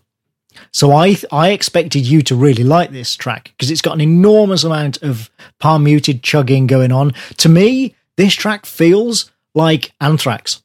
This feels Well- like a track from the John Bush era of Anthrax. I was just going to say, definitely the John Bush era of Anthrax for sure. Um, yeah, and maybe that's why it bothered me because I feel like up until this point, this album is not that. Like, and so it, uh, it, I felt like it was striving to be more than that, and so maybe it was this song sort of coming back and falling into what might be seen as a more formulaic approach. Actually, had the opposite effect on me because I had through five songs been convinced that like you're not going to find that here. That's not what this album is. And then we get Right. here and it's like, oh, well, now that you've sort of established that standard, this feels out of place with the expectations that you've sort of set up so far. And I just felt like it started to lose momentum. Hmm. But yeah, I, that was literally the first time I heard it. I was like, I could just imagine this on the back half of Volume Eight. It's really, oh, really, yeah, for know, sure. Yeah, no, yeah. I think it would actually be more at home there than it is here. Interesting. Oh man. See, I quite like it. It's not my, you know, my favorite track in the album by any means, but I do think it's a strong track, and I especially like the um the sliding up and down the neck rhythm the do, you know, on the Yep. guitar chords. It's, uh, it, you know, I really like that. But uh, so let's move on to track seven then, which is slicing.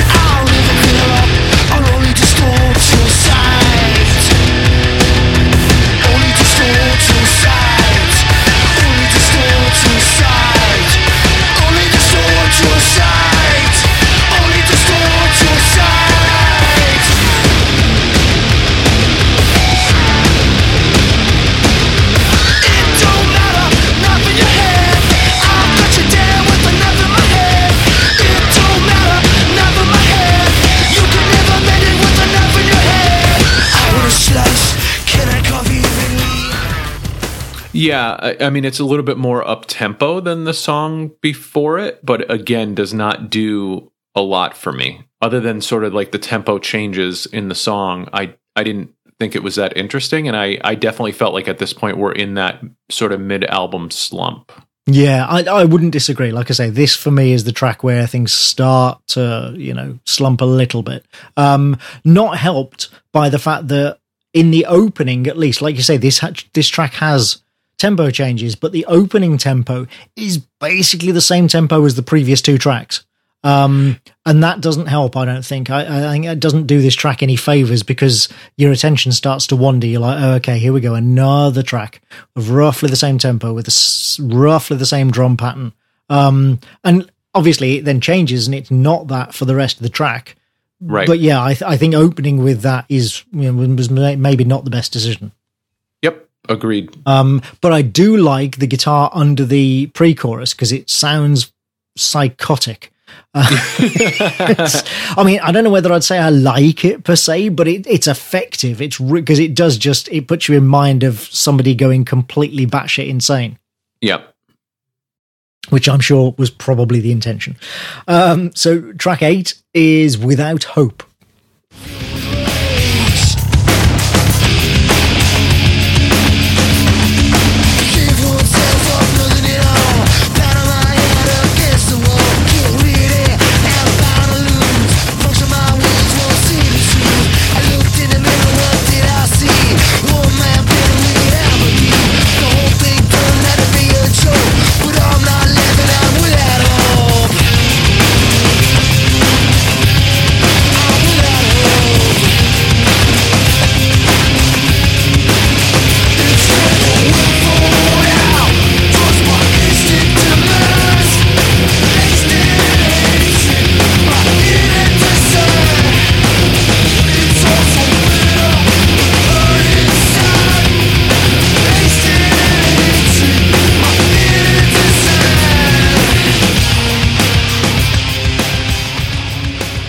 Now, this song resonated with me, but in such an obscure way. So there is sort of like um, a percussive, almost like glass tapping effect that's happening in parts of this song that reminded me of the Streets of Rage soundtrack. Wow. the old Sega Genesis video game. Yeah, yeah, yeah. Uh, and I think it was I wrote the name down. Yuzo Koshiro who did the soundtrack for that game. And there's and it's my favorite song on that album. It's it's basically the boss music on that album where uh, when you get when you scroll right enough on the screen it, it starts to fade into that and there's a very pronounced sort of like uh, you know that ding ding ding ding effect on it and immediately as I was listening to the song I was like this reminds me of Streets of Rage That and is so I had to actually go look it up. So, uh, so yeah, so that is what uh, drew me to this song. So uh, compared to six and seven, I feel like we get back on track with song eight. Right. See, yeah, so we're a track out of sync. For me, I'm not much of a fan of this one um, because there's not a lot to hook you in. Like, the, the chorus isn't bad, but it's not the best. And the verse, there's nothing there to really grab you. It kind of feels a bit like filler, uh, unfortunately. Uh, which the well, rest even the of you know- solo on this song is sounds almost like a MIDI solo. you know what I mean? Like there's a definitely almost like a like a, a gamey feel to this song, and that that's what kept me interested, or at least piqued my interest after two songs where I felt like that had sort of lapsed. Right. It's funny you mentioned Streets of Rage. Actually, I literally just pl- replayed Streets of Rage So uh, on an on an good, dude. emulator about like uh, two or three weeks ago. Played through the whole thing on an emulator. Um, yeah, it's the the whole track to me just kind of feels extraneous. It's not bad per se. None of the uh, none of the tracks on this album are bad. Uh, Right. You know, Victor's clearly a good songwriter, but this track just feels surplus to requirements for me. Um, Which is, you know, which is a shame. When you've got 13 tracks, it's like, you know, you, I don't think anybody would have been unhappy with 12, you know? Um, No, and I would even argue nine or ten would have made an amazing album. Oh, and sure, but then it literally would have been like half an hour long. Yeah, no, that's true. uh, so track nine, move on then, is Man's Ruin.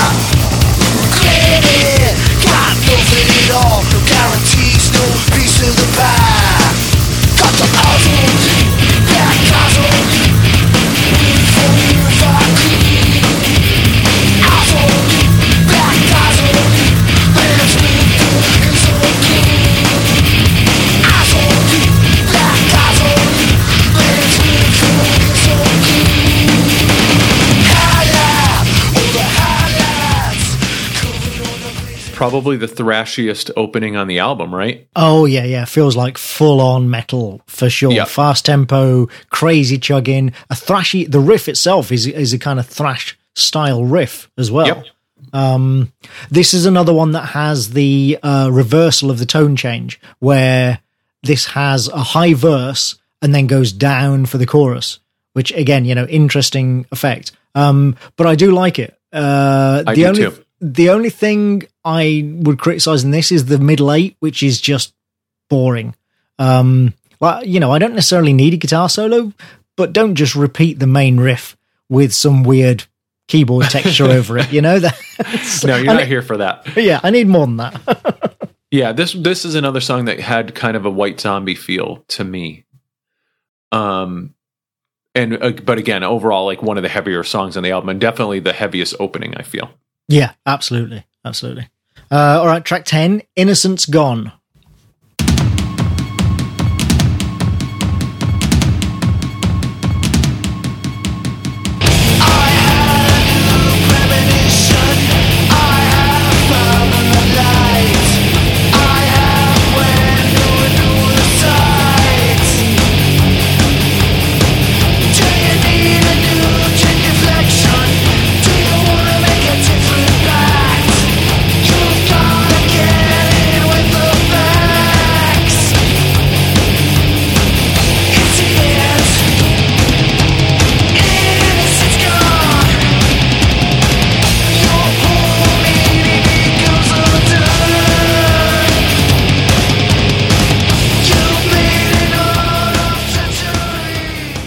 Uh, much more of a punk vibe on this one. I felt like uh, the drums seem like more active on this song. Oh, they Um, are. Yeah, yeah. the cymbals and toms in particular, and and it gets like thrashier as it gets deeper into the song. So I feel like they definitely uh, it was almost like they took their foot off the gas pedal in the middle and then really started to pick it up to try to build toward a finish. And I feel like this song continues that.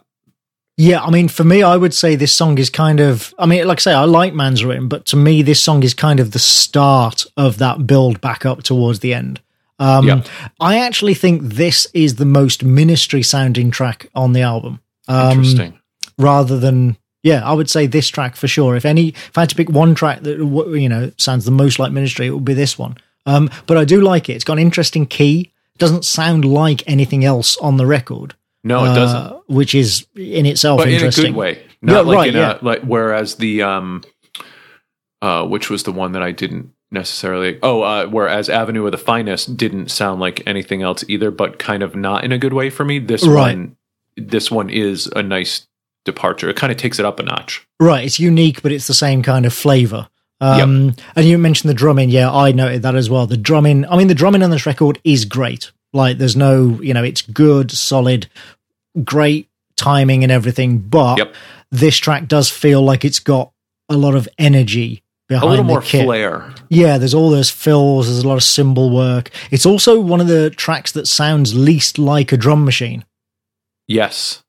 um, because obviously a lot of industrial bands did use drum machines either alongside a live drummer or sometimes instead of a live drummer. Like early Ministry, I'm not so sure about later stuff, but early early Ministry albums, uh, the albums had no live drums. It was all drum machines, and then when they went on the road, they had dual drummers to replicate the sounds. But in the studio, it was all drum machines. Um, And I- they do some of that on this album too. There was a I forget who was credited on the album. Uh, I have it here. Charlie Clouser was drum programming and keyboards. Yeah, right. And and you can tell that some of them some of the percussive elements and stuff are drum machines, but there is also a real drummer For sure. you know, on all of these tracks. And some of them that's more obvious than others. This is one where, yeah, as I say, it's kind of you feel like the drum machine has probably had the least influence on on the track here, and it's just the live mostly the live drummer doing a really great job. Yeah, this feels like a song that would play well live. Yeah, it does actually. Yeah, yeah, you're right. Um, unlike, I would say, track 11, which is Dark Signs.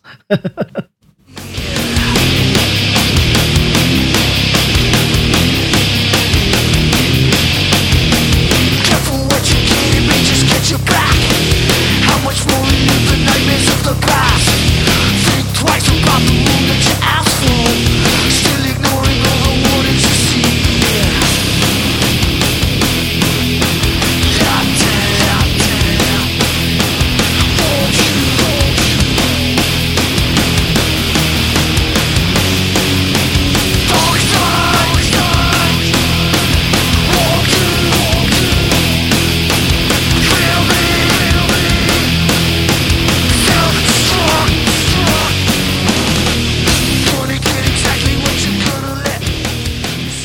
I felt like this one uh, is very crunchy. It's kind of up tempo. I, I also felt like it recaptured some of the catchiness of the earlier parts of this album.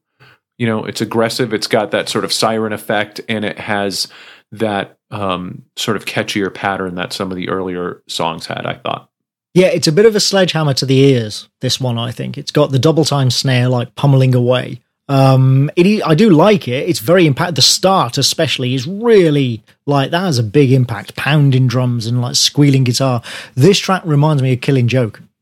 Really, really reminds me of Killing Joke. Uh, and Paul Raven, the bassist, was formerly of Killing Joke, and Killing Joke in general were a big influence on Tommy Victor. So that's probably not you know a massive surprise that there would be a track that sounds a bit like Killing Joke.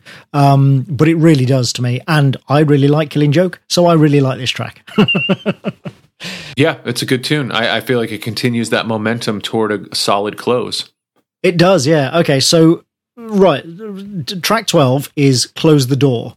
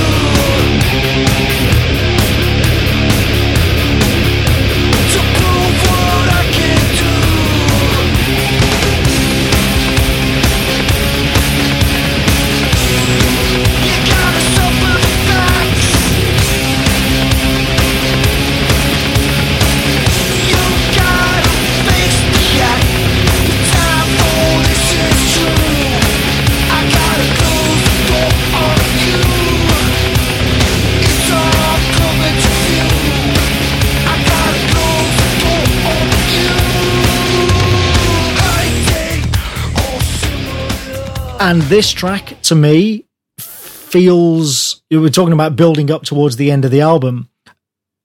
If I were making this album, this would be the last track. I think You this sounds exactly like an what I was album closer. say. Oh, there you go. Yep. Yeah. Hundred percent. It's got a great bass line. This uh, this to me almost has like a Michael Jackson vibe to it, like a thriller vibe to it.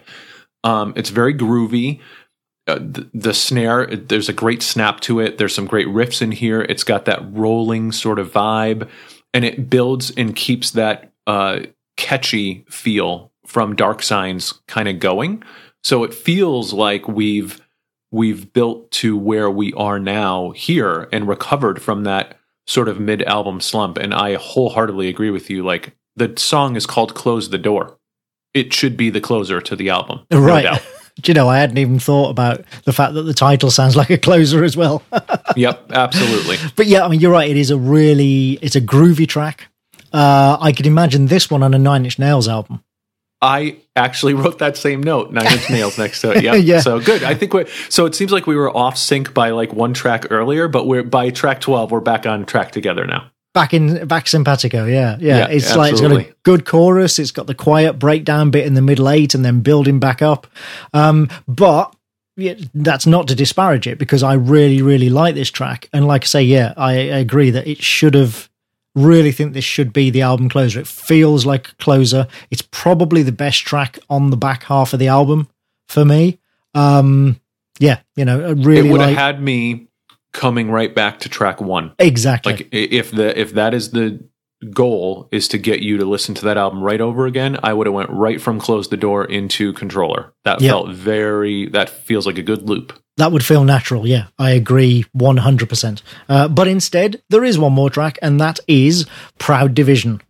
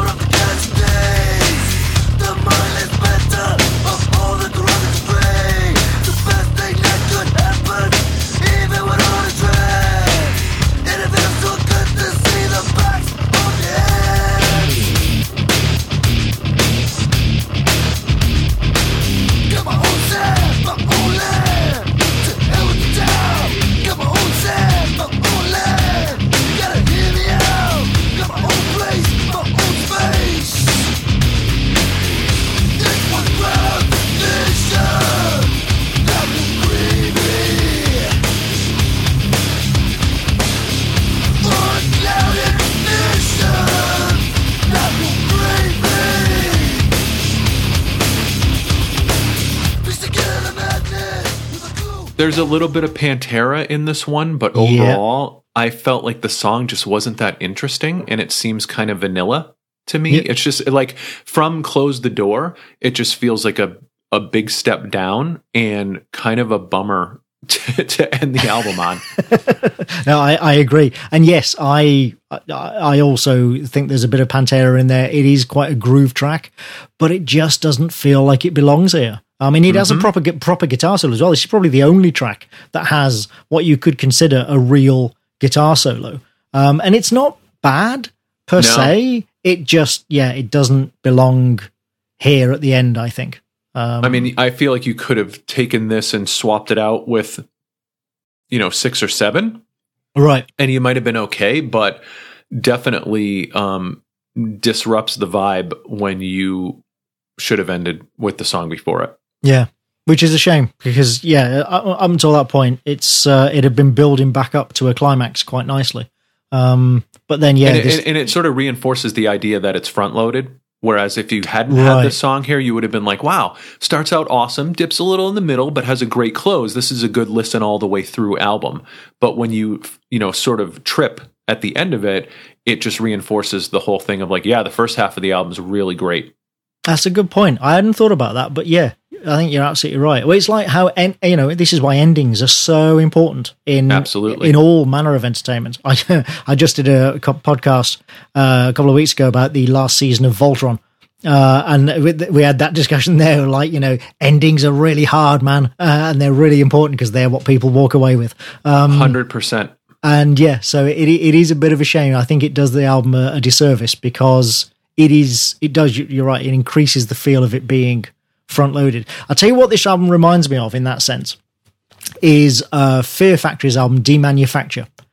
Uh-huh. Which, which we will almost certainly. That's on my list of albums to to get to at some point on this show. We will talk about that album. Um, now, obviously, they don't sound, even though they're an industrial metal band, they don't sound similar. This album does not sound like Demanufacture at all. But it has the same thing where none of the tracks are bad and it's not as a whole too long but there's just not quite enough variety in some of the tracks and so somewhere around halfway to two-thirds of the way through you just kind of slide off it uh, and then it picks back up again at the end but you know you have to sort of go oh wait is this a new track did we change Yeah. tracks I, I i didn't notice um which is a shame. You know, it's uh, as I say, the album as a whole. I think this is a good album, but it could have been a little bit tighter.